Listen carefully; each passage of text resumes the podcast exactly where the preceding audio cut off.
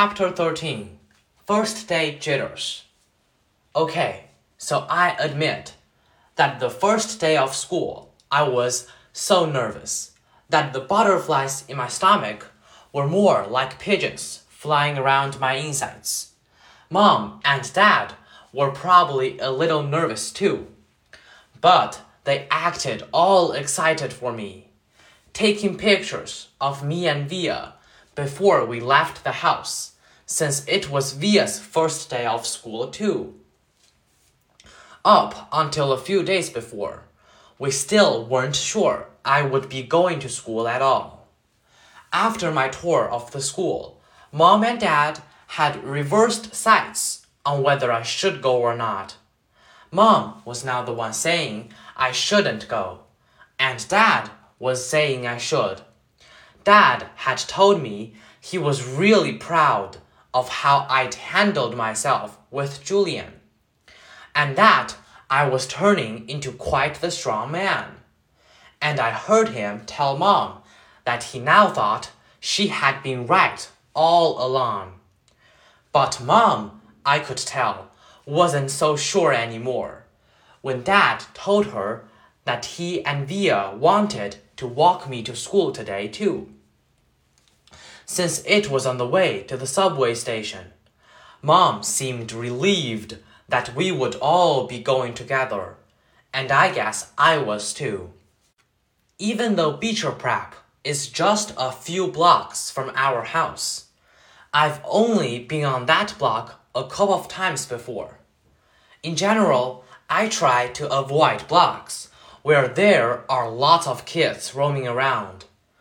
On our block, Everybody knows me, and I know everybody. I know every brick, and every tree trunk, and every crack in the sidewalk. I know Mrs. Grimaldi, the lady who's always sitting by her window, and the old guy who walks up and down the street whistling like a bird.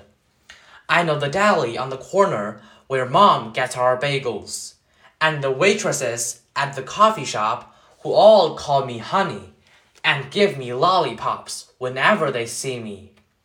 I love my neighborhood of North River Heights, which is why it was so strange to be walking down these blocks, feeling like it was all new to me suddenly. Amesfort Avenue, a street I've been down a million times, looked totally different for some reason. Full of people I never saw before, waiting for buses, pushing strollers. We crossed Amesfort and turned up Heights Place. Via walked next to me like she usually does, and mom and dad were behind us. As soon as we turned the corner, we saw all the kids in front of the school. Hundreds of them talking to each other in little groups, laughing or standing with their parents, who were talking with other parents. I kept my head way down. Everyone's just as nervous as you are, said Via in my ear. Just remember that this is everyone's first day of school, okay? Mr. Tushman was greeting students and parents in front of the school entrance. I have to admit, so far, nothing bad had happened.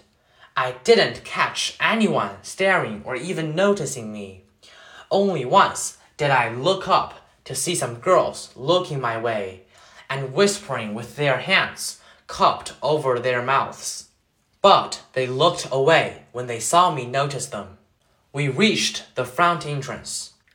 Okay, so this is it, big boy, said Dad, putting his hands on top of my shoulders. Have a great first day, I love you, said Via, giving me a big kiss and a hug. You too, I said. I love you, Augie, said Dad, hugging me. Bye.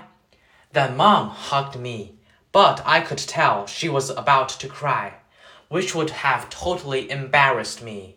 So I just gave her a fast, hard hug, turned, and disappeared into the school.